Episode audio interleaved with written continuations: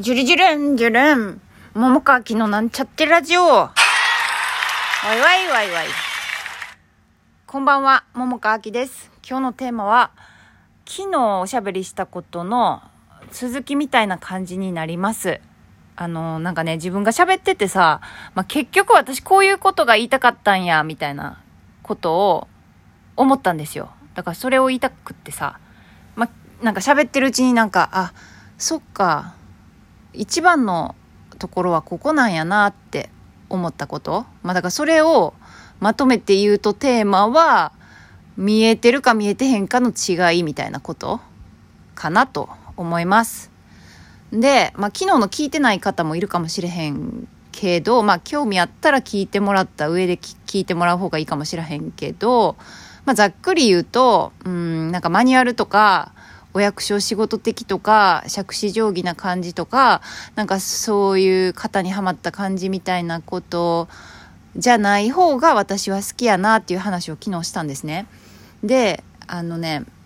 でもね、まあそれの良さもあると思うんですよ。あの、ちょっとね、物、物事っていうか、事柄にもよると思うんですけど、まあ何でもかんでも臨機応変にしすぎると、こうルールがないってある種ルールがないってことになっちゃうとあのねなんかそれはそれでちょっとなんていうか別の問題にもなったりするなっていうちょっとこうなんだろううんちょっとこう話の角度がちょっと変わってきちゃうかもしれへんけどなんかあのまあそういうこともあると思うんですよね。なんかこうカスタマーセンターみたいなところにさこう何でもかんでもこうその人その人に合わせていろいろコロコロコロコロ内容変えてたらさもうバラバラやんけってことになったりとかあの人にはこうしたのになんで私にはこうしてくれへんの？みたいな問題になったりとかもあると思うからまあある種のルールというかそういうものも必要やなとはもちろん私は思ってるところはあるんですけどもまあだがしかしですよ。でもなんかこうねあのどこかでこう枠にはめへんくてもいいんちゃうかなって思ってるところもあるんですね。でそれのこう昨日喋ってて、えっと、一番のこう自分の中の最たる言いたかったことっていうか思ってることっていうのは、まあ、さっき言ったね見えてる見えてへんかっていうところが大きいんやなって思ったの。それはどういうことかっていうとまあ、昨日ヨガの先生の話したんやけど、まあ、人数それなりにいても2人でもなんかあんまり先生変わらへんなみたいな。そんなにまあ多少ちょっとねあの隙が見えたみたいな話もちょっとしたかもしれへんけどあの2人の時はね。でも、まあ、基本なんかもうあんま変わらへんっていう感じ。でなんかそれが、まあ、どういうことかっていうと私そのヨガのその先生のことを見ていてねいっつもねなんかこうレッスン受けてる人のことを見てへんなっていう感覚がすごいあったんよ。で特にその先生はそうなんよね見てへんなって感じがすごいしててまあでも別にだからといってねあれなんよちゃんとあの言うことを言いながらあのレッスンは進めていくから別に悪い先生じゃないのよ全くね。ただあの一人一人のことをちゃんと見てるっていう感じは全くせえへんなっていう感じ。だからあのほんまめっちゃ極端な話すると オランウータンが一匹混ざってても分からへんのちゃうかなっていう。いやでも実際はオランウータンいたら分かるよ。それ分かると思うよ。オランウータンやもん。大きいし。なんか毛も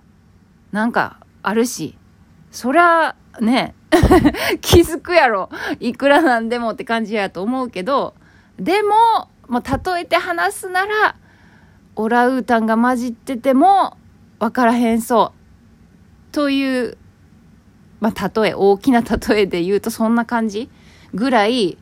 なんか見てへんなーって感じすんのよね。うん。で、だからさ、なんていうんかな。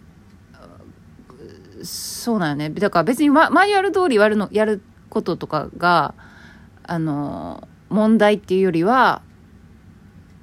うんまあどっちかっていうとまあそれでまあも問題ってことことはないかマニュアル通りじゃない方が好きやなっていうのはまあ好きなんやけどうんとでも一番のところはあの対相手というかねそこにいる人たちを見てるか見てへんかっていうところがなんかすごく大きいとこやなってこう自分があいいなって思うかどうかのポイントの大きなポイント。なんかもう日本語おかしくなってきた。まあでもそうわかる？言いたいこと。うんなんかそういうことやなって思ったの。うんなんか喋ってて思ったんよね。なんか喋ってるうちにさまあ確かにまあ昨日も言ったかもしれへんけどそうマニュアル通りなのが悪いなとも思ってなくてね、まあ、それはそれの良さもあるさっき言ったみたいなね。あまりにもなんかこうちょっとエコひいき的になってしまったらまあちょっとねトラブルになったりもするやろうしって思うけどでもなんかこうやっぱその人その人に合わせてっていうのをまあその人その人っていうのは目の前の人ね。に合わせてっていうのもっていうかまあそっちの方がやっぱなんか私は好きやなってもう言い悪いじゃなくてね。うん。みたいなことを思ったんですよね。うん。わかる？なんか言いたいこと。そうなんよね。だからヨガの先生に関わらず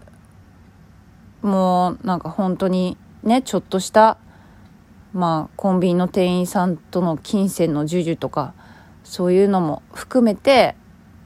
あとなんかねあのあのちょっと石鹸はどこにありますかとか言って聞いて教えてくれるとかもそうやけどなんかそういうのちょっとしたこともそうやしまあちょっとしたことじゃないなんか面接とかなんかそういったこともそうやけどなんかいろんなことがなんかその場にいるその人とっていうなんかやり取りの中で生まれてるかどうかっていうことがなんか、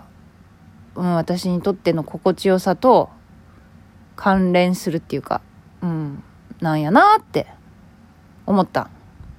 でね、あの、私さ、あ、そう、前に自分のお店屋さんをやりたいって思ってるって言ってさ、まあ今もさ、なんか時間できた時にちょこちょこなんかチクチク塗ったりしてるんやけど、まあまだできてへんけどね、あの数があれやけど、あの自分のなんかもう着ひんくなった服とかをフリマサイトとかに売ってて、でね、私が着てたカーディガンをちょっと前ぐらいに売れたんですよ。で、あの、その人はさ、まあフリマサイトやからさ、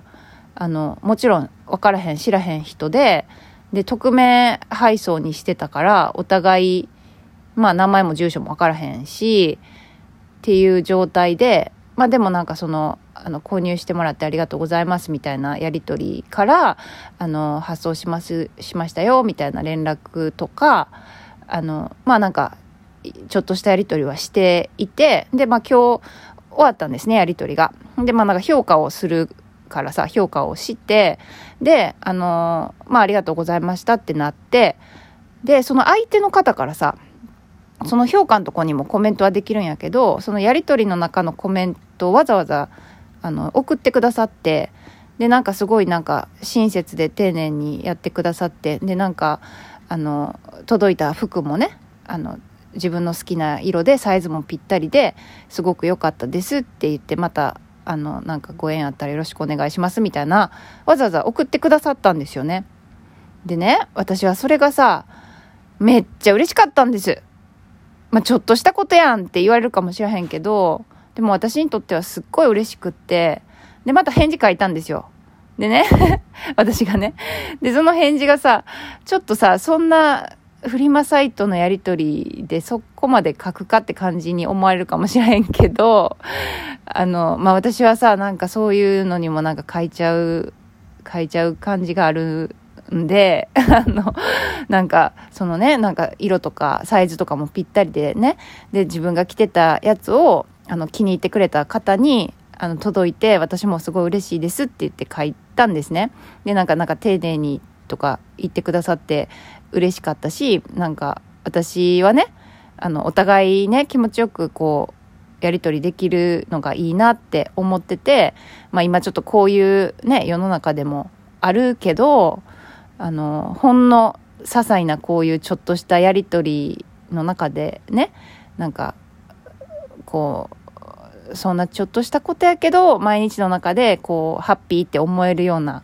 ことがあると